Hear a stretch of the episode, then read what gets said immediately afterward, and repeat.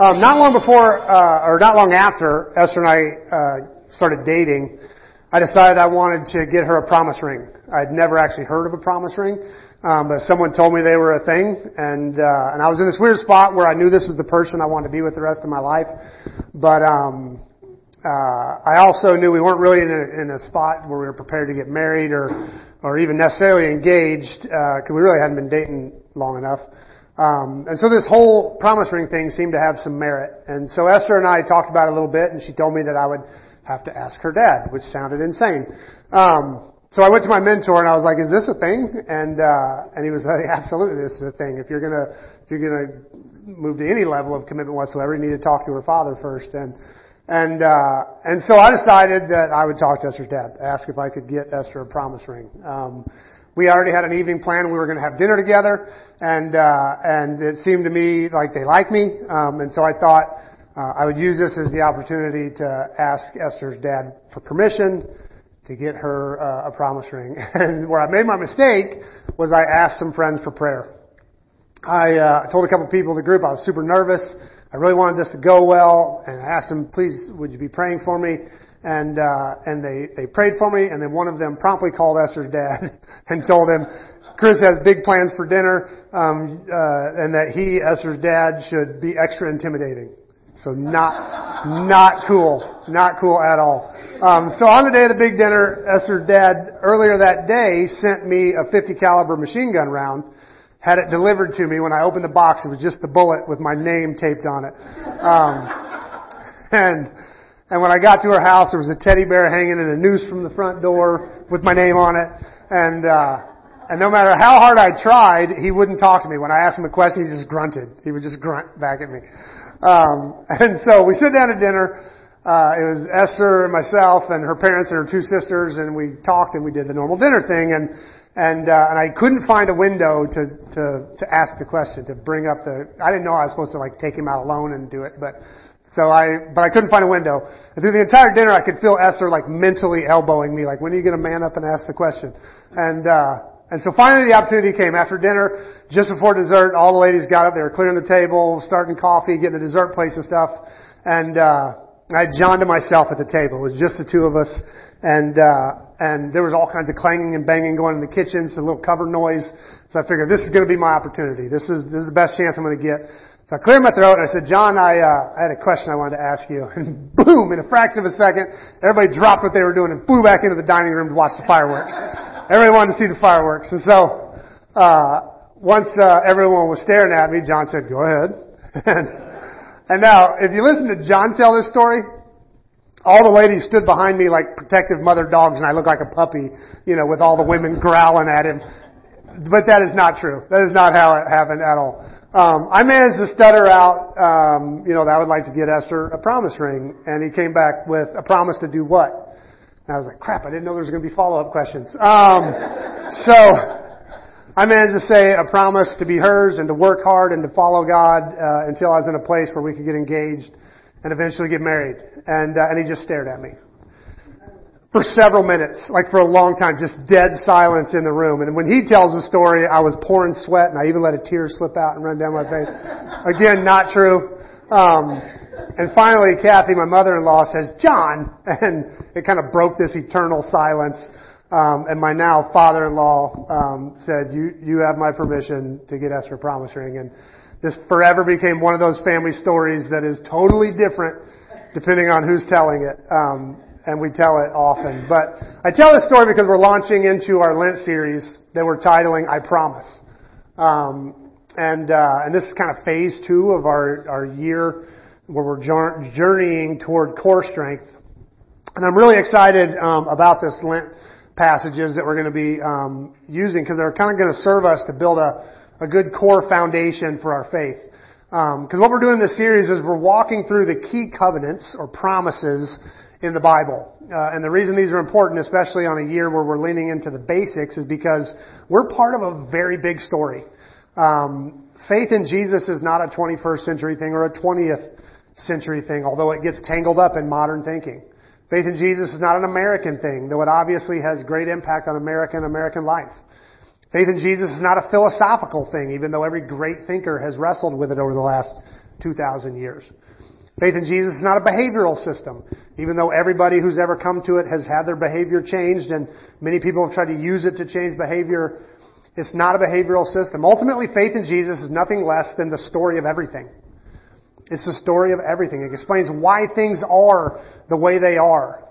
It explains why we all sense deep in the core of our souls that it's not supposed to be this way, and that things are fundamentally broken. It explains how we, despite how kind of fundamentally off everything is, we still have this inexplicable hope for something better. And I'm just talking about believers. Has it ever dawned on you how bizarre it is that the entire human race is still trying to make things better somehow?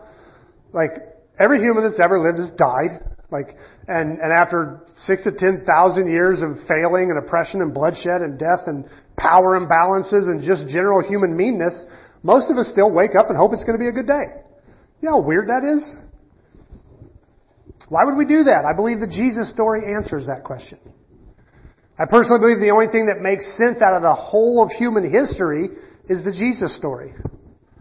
And that story is ultimately told one promise at a time, starting with the very, very beginning, which is what we're going to unpack today. So my hope for this series is not only kind of to look back at the history of our faith, that we may better understand why Jesus is so important, but also to understand kind of who we are and why things are the way they are. So this morning, we're going to go all the way back, as far as we can. And if you've been here a while, a lot of this stuff you will have heard, because we circle back to these passages quite a bit at Open Table. In fact, some of them made their way into our vision statement. But how many of you know it's important to review good things? Amen? Amen? There we go. My wife probably heard me say I love you 30,000 times. I kind of did the math in our marriage. And, but I think she'd probably appreciate it if I continued to say that. She's never going to say, babe, I get it. Like, I've heard it enough. You've heard the old story of the farmer had been married like 20 years. His wife started to get insecure and said, why do you never tell me I love you? He's like, I told you I loved you the day I married you. I'll let you know if I change my mind. But I think it's good to review good things that are good for us. We should review often. But, I think there are some things that no matter how many times we hear them, it's good to hear them again. So we're going to be reading this morning from Genesis 3, and then we're going to jump around just a little bit. We're going to start with our first promise. It says, the serpent was the shrewdest of all the wild animals the Lord God had made. One day he asked the woman, did God say you must not eat the fruit of any of the trees in the garden? And of course we may eat the fruit from the trees of the garden, the woman replied. It's only the fruit from the tree in the middle of the garden that we are not allowed to eat. And God said, you must not eat it or even touch it. If you do, you'll die. You won't die, the serpent replied to the woman. God knows that your eyes will be opened as soon as you eat it, and you will be like God, knowing good from evil. The woman was convinced. She saw that the tree was beautiful and that the fruit looked delicious, and she wanted the wisdom it would give her. So she took it. So she took some of the fruit and ate it. Then she gave some to her husband, who was with her, and he ate it too. At that moment, their eyes were opened, and they suddenly felt shame at their nakedness. So they sewed fig leaves together and covered themselves. When in the cool of the evening breezes were blowing, the man and his wife heard the Lord God walking in the garden. So they hid from the Lord among the trees. Then the Lord God called to the man, "Where are you?" he replied. "I heard you were walking in the garden, so I hid. I was afraid because I was naked." "Who told you that you were naked?" the Lord God asked. "Have you eaten from the tree whose fruit I commanded you not to eat?" The man replied, "It was the woman who gave me the fruit and ate it." Then the Lord God asked the woman, "What have you done?" "The serpent deceived me," she replied. "That's why I ate it." Then the Lord God said to the serpent, "Because you have done this, you are cursed more than all other animals, domestic and wild. You will crawl on your belly, groveling in the dust as long as you live. And I will cause hostility between you and the woman, and between your offspring and her offspring. He will strike your head, but you will strike his heel." And then he said to the woman, "I will sharpen your pains in pregnancy. In pain you will give birth, and you will desire to control your husband, but he will rule over you." And to the man he said, "Since you've listened to your wife and ate from the tree of the fruit I commanded you not to eat, the ground is cursed because of you. And all your life you'll struggle to scratch a living from it. It will grow thorns and thistles for you, though you will eat of its grains. By the sweat of your brow you'll have food to eat until you return to the ground from which you were made. For it was from, you were made from dust, and to the dust you will return. And then the man Adam named his wife Eve, because she was the mother of all who live. And the Lord God made clothing from animal skins from Adam and his wife. And the Lord God said, "Look, the human beings have become like us, knowing good from evil. What if they reach out, take the fruit from the tree, and eat it? Then they will live forever." So the Lord God banished them from the Garden of Eden, and he sent Adam out to cultivate the ground from which he had been made. After sending them out, the Lord God stationed mighty cherubim to the east of the garden and placed a flaming sword that flashed back and forth to guard the way to the tree of life. This is the word of the Lord. I'll be honest here, in my entire adult life of reading philosophy and psychology and history and just studying human nature and even economics and politics, nothing I've ever read explains human life and existence as well as I feel that this chapter of the Bible does, which is exactly why I feel it's so important to circle back here so often, and also why I think we need to kind of kick off this series at the beginning. Now, I read this entire chapter for context, but we're not going to spend much time with the actual sin committed here. We're pretty familiar with the story. Satan misrepresents God's word. Eve engages the snake. The snake offers her something she already has, because the snake said, "You'll be like God," and the Bible says that God had already made Eve like God, so he made him in his image and likeness. Eve looks at the fruit, sees something different than she had seen before. She goes ahead and eats it, gives it to Adam, and he eats as well, and the damage is done. Now, the part that we generally dive into here in this passage is the way that human existence was fundamentally changed in that moment.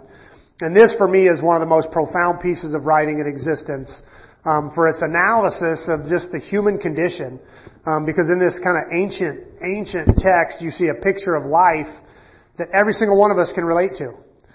In fact, I don't think there's much in human life that you can't point back to this chapter. So let's break it down. There's four relationships that were broken when Adam and Eve sinned. And we talk about these quite a lot here. First, the moment Adam and Eve ate the apple, they felt shame. It says their eyes were opened and they suddenly felt shame at their nakedness. So for the first time ever, Adam and Eve were not comfortable in their own skin. They weren't comfortable with who they are. They felt the need to cover up. And it wasn't just the fact that the other person could see them. It's like they felt shame, like inside, like something deep down.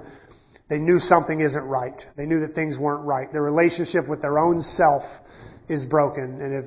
And every single one of us can relate to this, that feeling that I'm just not 100% comfortable with who I am. We talked during small group on Thursday about how weird it is that every human on the planet has a moral code that they kind of live by, and that every human on the planet doesn't keep that moral code. Like, why would we just develop like a standard of living that we can't keep? Like, and we all do. Like, we all, whether it's something big, like I know I'm not supposed to do this, and like a big sin, or whether it's I know I shouldn't eat this, but it's so good. Like, why would we set a moral code for ourselves that we know we're going to break, and that then we have to feel guilty about it? We all have a moral code, and we all fail at it. Why would we do that? Why on earth would we set a bar that we can't keep? I feel like the Jesus story answers that question.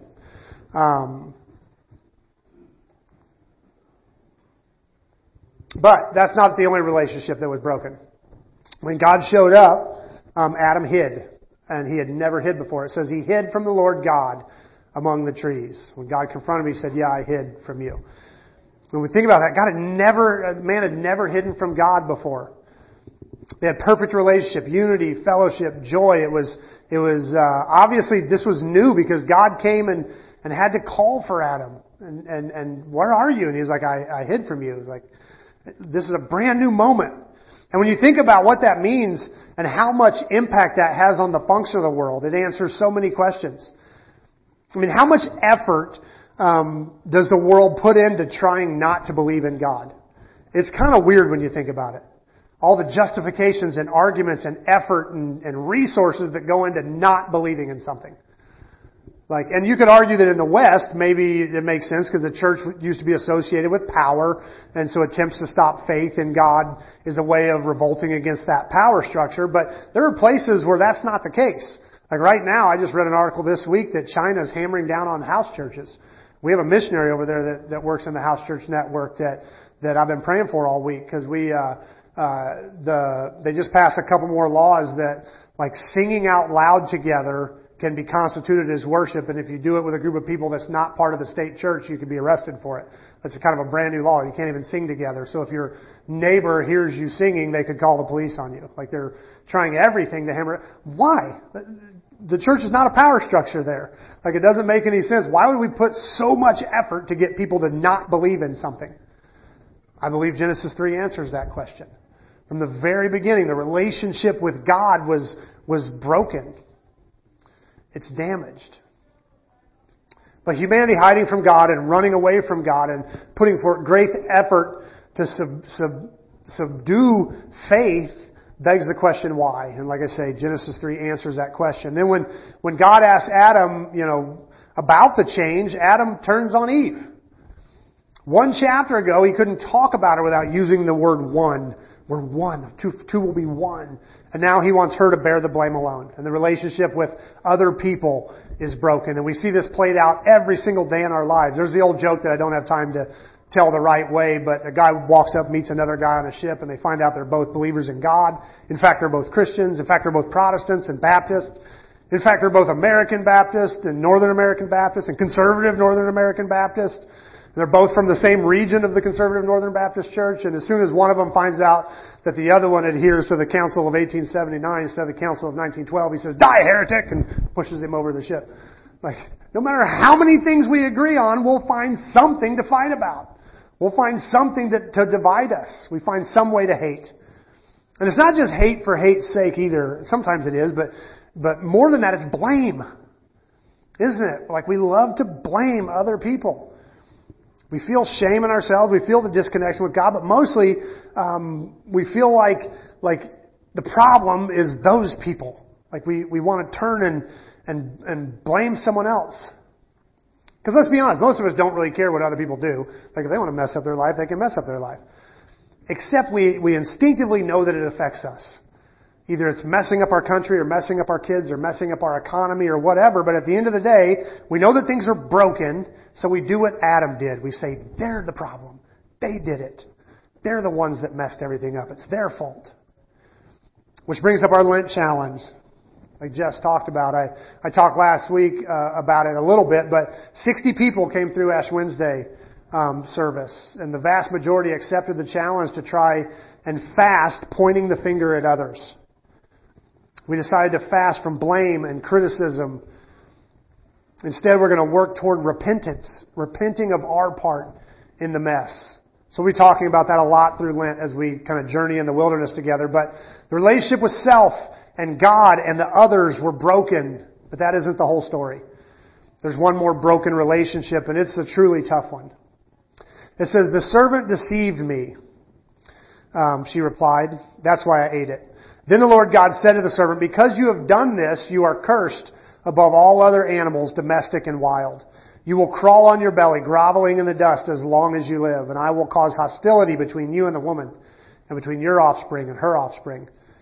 He will strike your head, and you will strike his heel." Then he said to the woman, "I will sharpen the pain of your pregnancy, and pain you will give birth. And you will desire to control your husband, but he will rule over you." And to the man he said, "Since you've listened to your wife and ate from the trees of the fruit I commanded you to eat, the ground is cursed because of you. All your life you'll struggle to scratch a living from it. And I will grow thorns and thistles for you. It will grow thorns and thistles for you, though you will eat of its grains. By the sweat of your brow you will have food to eat until you return to the ground from which you were made.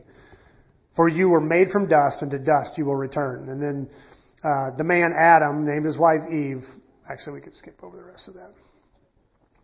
Now, believe it or not, this is the first promise in the Bible that we're going to unpack this year, and it's a tough one. And actually, what it is, it's God unpacking and expounding on this verse, where He said, "The Lord God will warn you: you may freely eat of every tree in the garden, except the one of the knowledge of good and evil. If you eat it, you are sure to die." So the promise is, if you sin, you'll experience a death. And what is typically called the curse, which I actually generally call the observation, because God isn't really saying, "I'm going to do this to you." He's more saying, this is what life's going to be now. This is what you've chosen. This is the life, or more accurately, the death that you've chosen. But that longer passage in chapter 3 that we read this morning is God explaining what this death is going to look like. What things are like. What road they're on now. And the short form of what God says is, life is going to be hard. Life is going to be hard. Having kids is going to be hard. Raising kids is going to be hard. The marriage relationship is going to be hard. Providing for yourself so that you can eat is going to be hard. Surviving on a planet that seems to be turned against you is going to be hard. You've chosen a really hard path. And here's the weird thing for me. I find great comfort in that. Because my life is hard. Not as hard as some, but I feel stress. I get frustrated with people. My kids don't obey. I feel shame. I wear out my body trying to make money. I was working with Rick Hodges earlier this week, and we were just telling stories about ways we've hurt ourselves trying to make a living. You know, oh yeah, I got a scar here, and I got this broke, you know, just the things you do. I have friends who have much less than I do, and their life is hard. And I have friends that have much more than I do, and their life is hard. Any success story you read is full of struggles and sweat and suffering to find that success. And any tragic story you read reads about the same. Life is really hard. And the reason I find comfort in Genesis 3 is because even the ways that my life is hard, and believe me, I have it pretty easy, all things considered. But the places where my life is hard would be completely unbearable if I thought it was supposed to be otherwise. I mean, I think a huge part of our mental health issues in our world right now are due to this very misunderstanding. Because if you don't believe in God, and more specifically, you don't believe in the God of the Bible, and you believe that life is supposed to just work and yours doesn't, what else would you do but get depressed? Of course, if you think life's supposed to be easy and you're just doing something wrong, and that's why it's so hard all the time, that's why you have to work so hard to get through the day, yeah, of course you're going to be depressed. So reading God tell humanity that life is going to be hard feels to me like God is saying, if your life is hard and there's a lot of struggle and it takes a great deal of effort to make it through the day, then you're right on track. I said that's the way it would be. Like, everything's perfect. That's exactly the way it's supposed to be. In fact, I put an angel at the gate blocking the easy life you were intended for. So maybe it's just me, but that's a comfort. Knowing that, yeah, it's supposed to be a struggle. I'm supposed to be tired at the end of the day. By the sweat of your brow, you'll eat food. It's supposed to be hard. And what's ironic is we as humans have this tendency to look at the difficulty in life and somehow use it as an argument for how there's not a God. Like, how backwards is that? Like, we would say, man, if there's really a God, then why is all this hard stuff? And God is the one that promised it would be there. He's the one that told us to expect that. He explained why we naturally pull away from Him. He explained why we don't feel good about ourselves. He explained why we don't get along with others. And He explained why life is so stinking hard. So when terrible things happen, it really just proves that God's not only there, but He was right. He called it. Life looked exactly like what He said it would look like in the very beginning. But praise God, that's not the only thing in this promise. Because inexplicably, God also talks to the snake, Satan. It says, "Then the Lord God said to the serpent, 'Because you have done this, you are cursed more than all animals, domestic and wild. You will crawl on your belly, groveling in the dust as long as you live, and I will cause hostility between you and the woman, between your offspring and her offspring. He will strike your head, but you will strike his heel.'" And then he said to the woman, and then he goes on and on. So the wielder of temptation is cursed to the groveling shadows, to be looked down on everywhere. And I think this is why every world religion has a shaitan character somewhere. Shaitan is how you say it in Hebrew. Like, every world religion has a tempter. And I think it's because we took this groveling, you know, shadow creature with us, humanity, to look down on him the way God said we would. I think humanity just generally looks in hatred and disdain toward this tempter. But the powerful part of this final statement to the snake is this: He will strike your head, and you will strike his heel. Because it would be pretty crummy of me to come up here and say, God's first promise is life's going to be hard, and it is, so have a good day. That would be pretty awful. Because in this verse, God does more than just tell us how everything is going to be from now on. He also prophesies a change. He says, here's what the snake can expect. Here's what the woman can expect. Here's what the man can expect. But that is not the end of the story. A new character will enter the story. And the snake will inflict a wound on this new player. But ultimately, the offspring of the woman will defeat the snake. And this language is really important because Jesus is the only one in history who can claim that the offspring of only a woman.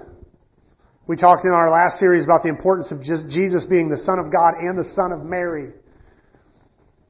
And we find that importance all the way back in the very first story told.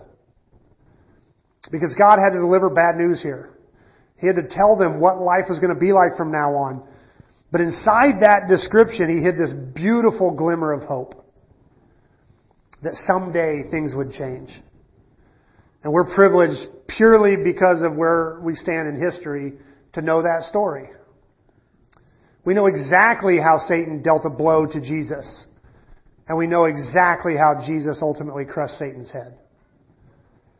And in fact, we're on a Lenten path right now, preparing our hearts for the celebration of that moment in history that changed the story. And Easter is not only present here in chapter 3 of Genesis, it's actually the heart of this whole promise and the hope that every human heart is in search of.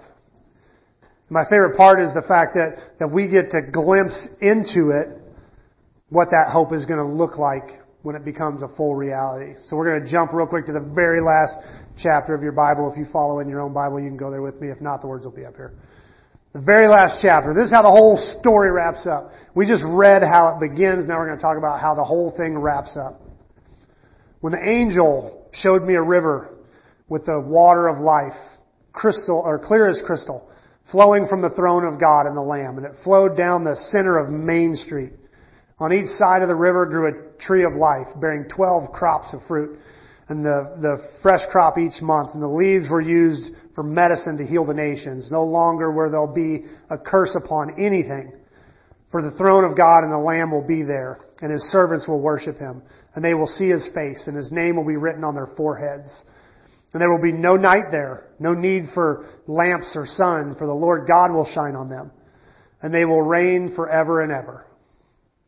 So as John is given kind of the privilege of seeing and communicating how this whole story wraps up, he tells of this cool kind of city-garden hybrid where there's trees of life everywhere and a river flowing down Main Street. And above all, it says there will be no curse on anything. I think back to the observations that God made about human life that I take so much comfort in. Life is going to be hard. Having kids is hard. Raising kids is hard. Marriage relationship is hard. Living on a broken planet is hard. Making a living is hard. Imagine life, like all the things you love about this life, if you took out all the hard. It'd be pretty great. It'd be pretty great because there are some things I absolutely love about this life. They're amazing. If you take out all of the conflict and strain and pain and grief and all the other stuff that came with this tragic decision that was made so long ago, it would be awesome. According to Revelation 22, that won't be there any longer. All of that goes away. Well, my favorite part takes a second to parse out, so we have to pay attention to the pronouns here. It says, for the throne of God and of the Lamb will be there, and His, singular, servants, plural, will worship Him, singular, and they, plural, will see His, singular, face, and His, singular, name will be written on their, singular, forehead, or plural, foreheads, plural, right? We get who's singular and who's plural, right? God is the singular, and His people are the plural. Okay. And so there will be no night there, no need for lamps, for the Lord God, singular, will shine on them, plural, and they, plural, will reign forever and ever. That's kind of weird. Like if you don't catch that that God has been singular in this whole passage and the people of God have been plural in this whole passage. It ends with they, plural, will reign forever and ever. Why is this so important? Because when God made humanity, when He made us with purpose. He gave us a job, if you like that better. He gave us work. It said this, that then the Lord God said, let us make human beings in our image to be like us, and they will reign over the fish and the birds and the livestock and wild animals and small animals. I kind of shorted that a little bit to get it all to fit. But the point is, we were created to reign under God, in God's stead. And when John saw how the whole thing wraps up, he says, they will reign. In other words, God's plan is going to come to fruition. You don't change God's plan. Sin didn't change God's plan. God made us for a purpose, and we will fulfill that purpose. So here's the deal. The first promise we're looking at this Lent is called the Adamic Covenant. The covenant with Adam. The promise to Adam. The Genesis 3 promise. In a nutshell, here's what it is. Things are not the way they should be. But it will not always be that way. That's the first promise. Things are not the way they should be. They're broken. They're hard. But it will not always be that way. There is hope. There is hope. And we're obviously given some more details about what the road will look like between the seed of the woman and the snake. But the gist of things is everything is terribly broken. But God is on a rescue mission. And if we don't get that fundamental reality, none of the rest of the story is going to make any sense. If we don't start from the understanding that things are not the way they're supposed to be, we will not understand why Jesus came.